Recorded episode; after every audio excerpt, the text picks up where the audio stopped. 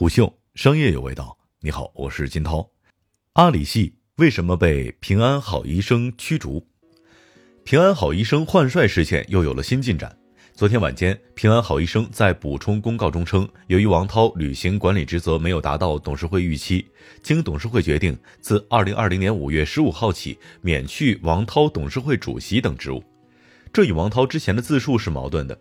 五月十五号深夜，王涛在其朋友圈当中回应免职一事时表示：“经本人提出，董事会批准，我将不再担任平安好医生董事长和 CEO 职务。”据财新的报道，平安好医生 COO 白雪、CPO 吴宗训、CTO 王琦也在王涛之后相继被免职。平安集团指派的新管理层已经到岗接任。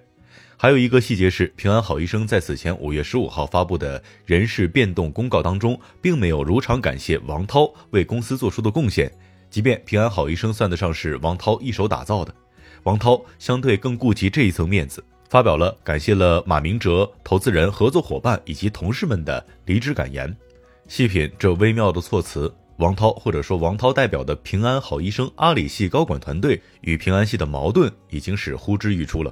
相比于微医、春雨医生、丁香园、好大夫在线等互联网医疗平台，成立于二零一四年八月的平安好医生其实是后来者。但到了二零一八年，这家公司却最先登陆了资本市场，成为首家上市的互联网医疗企业。二零一三年年底，移动互联网兴起，平安集团董事长马明哲看到了涉足医疗的契机。彼时，先后在阿里担任科技副总裁、高级副总裁等职务的王涛已经离职。之后的故事就是王涛一手打造了平安好医生，曾经多次在公开场合提及为公司规划的四个成长阶段：完善用户场景、数据积累、爆发式收入增长和大规模盈利。他选择从在线问诊、预约就诊切入，先实现用户和医院、医生之间的连接，在此基础之上，完成了家庭医生服务、消费型医疗、健康商城、健康管理和互动四条业务线的布局。作为平安集团全资子公司，平安好医生一贯被认为是含着金汤匙出生的。首先，其他平台发愁流量的问题，在平安好医生这儿不算太难。平安的导流给了平台廉价获客的机会，尤其是在医生资源上的跑马圈地以及营收的高速增长方面。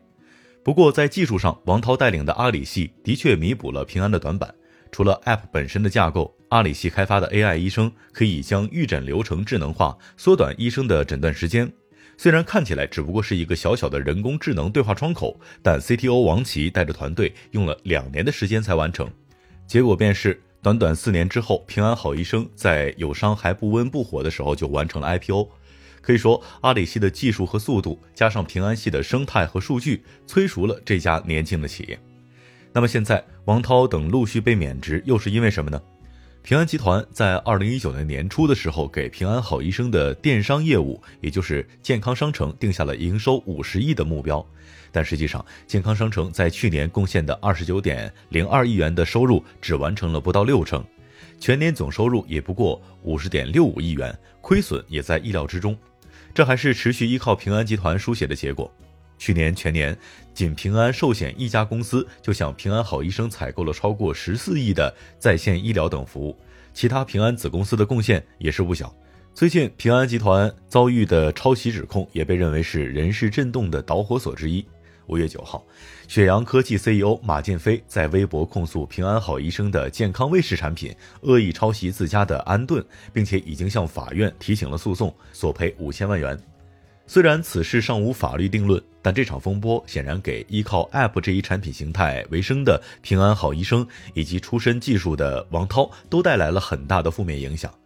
再比如此前 AI 问诊不准确等技术上翻车的事件，桩桩件件都是业务负责人的锅。而如前文所述，平安好医生的业务高管，也就是 CXO 团队，全部都来自于阿里系。王涛离去，这个团队也只能散场了。即便如此，圈内人也无法忽视过去两个月间平安好医生市值的暴涨。犹记得二零一八年间，平安好医生成为互联网医疗第一股时，高光并没有持续多久。上市之后破发，股价腰斩，令人大跌眼镜。此后，公司是久久在六百亿港元左右徘徊，直到今年四月，平安好医生在二级市场才完成了一次漂亮的翻身。四月十五号，公司股市值首次突破了千亿港元大关。据财经报道，王涛还在社交网站发表了“千亿梦想真的实现了”。